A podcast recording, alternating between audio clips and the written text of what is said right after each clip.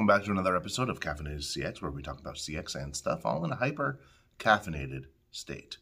I'm David, your host, and with me, as always, is this cup of homemade Amazon Basics coffee, made in a Keurig machine with tap water and just a little bit of love.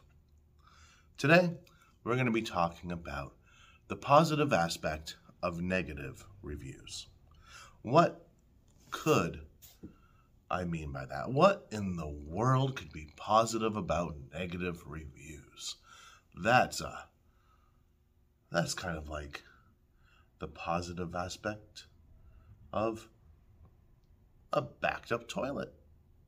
Well, the positive aspect of a backed up toilet is you can, not a good comparison. Anyway, the positive aspect of negative reviews is this. While you should probably try to minimize the negative reviews you get on your brand, your company, your service, your people, bad reviews, one-star reviews are still going to happen every now and again. Doesn't matter what precautions you take. Doesn't matter what policies or procedures you have in place to avoid or prevent those one-star reviews. They're going to happen. In fact, like they used to say, never trust anyone that doesn't read. You should be like, I don't trust any company that has any negative, that doesn't have any negative reviews, because something's not right there. They've never made anyone mad, ever. All they have is five-star reviews. Huh, that's interesting. That's when I dig a little deeper and see if all those customers are even in that person's service area, right? Or country. So you might be surprised at what you find with that, ladies and gentlemen, boys and girls, ghosts and ghouls, squirrels and lemurs, and everyone in between. You may find that maybe they falsified a few things. Maybe they paid a little bit of money to get all those positive reviews. Now, a company that has like 95% positive reviews, 5% negative reviews, that's more realistic, isn't it, boys and girls? Yes. And while, yes, like I said, you should minimize those one-star reviews, they're still going to happen. So what do you do when they do happen? Do you just ignore them, hoping they'll get buried by the positive reviews? No, because there are people out there that solely go to the one-star, two-star reviews and read those before they read any of the five-star reviews or even look at your rating, right? So what you want to do is respond to those one-star reviews, address any concerns that those one-star reviews may have. And some of these one-star reviews might be completely bogus. They might be just an angry customer that didn't like the price even though they agreed to pay it, right? There's buyer's remorse. Oh, this thing should not have been $7. This is more of a $5 thing, right? Stuff like that.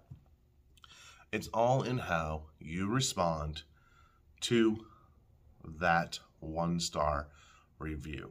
Are you being courteous and polite and professional with that review? Or are you trashing that review and saying, hey, you're stupid. You're stupid, and I'm going to sue you. I'm going to sue you for this one-star review. Now, you probably don't want to do that. That doesn't leave a good taste in the mouth, right? That doesn't leave a pleasant aftertaste for customers when they read that. No. You want to address the issue. Hey, this is what we can do. Either call in to our customer service line. Here's the number, right? So they don't have to go searching for it. And let's resolve this for you. Or, hey, this is what we did to try to resolve this issue. I'm sorry that it didn't work out. If you ever want to use us again, feel free. We want to make this right. Stuff like that. You don't want to trash the customer or the experience in that one-star review, because people read those and they judge your company by the responses, right? You should be responding to pretty much every single review anyway, but this is most important on the 1-star reviews. This is what either we can or what we did help to resolve, did do the blah, blah, blah. My tongue just swelled up and took over my entire mouth. I couldn't get the words out, and that's okay, because we're a one-take Jake here. There's no Jakes here, but we do it one take and one take only, because, oh, you just gotta, in the immortal words of Lightning McQueen, no tires, just gas. And that worked out well for him in the long run. So, 1-star reviews can have positive impact. 1-star reviews can have a positive impact on your brand, on your marketing, and on your company. It's all in how you handle them. Don't get mad at them. Fix the experience for the person who left the 1-star review, and therefore that will carry over into future customers who are reading those 1-star reviews, and everything will be hunky-dory and peachy keen and all of that lovely stuff. So that is the positive aspect of negative reviews. If you respond to them appropriately and you tell how you're going to fix it or how you did fix it, that restores trust in you, in your brand, and that's always a good thing. So we don't want any leaky buckets, right? Doesn't matter how many new customers you bring in, if they're just leaking out the bottom. That's the leaky bucket thing. We'll go over that on another episode. That's a teaser, as they say in showbiz. So, foreshadowing. Stuff like that. And before I start to just ramble off on other things, I'm going to end this episode now, and I'll see you next time on another episode of Caffeinated CX.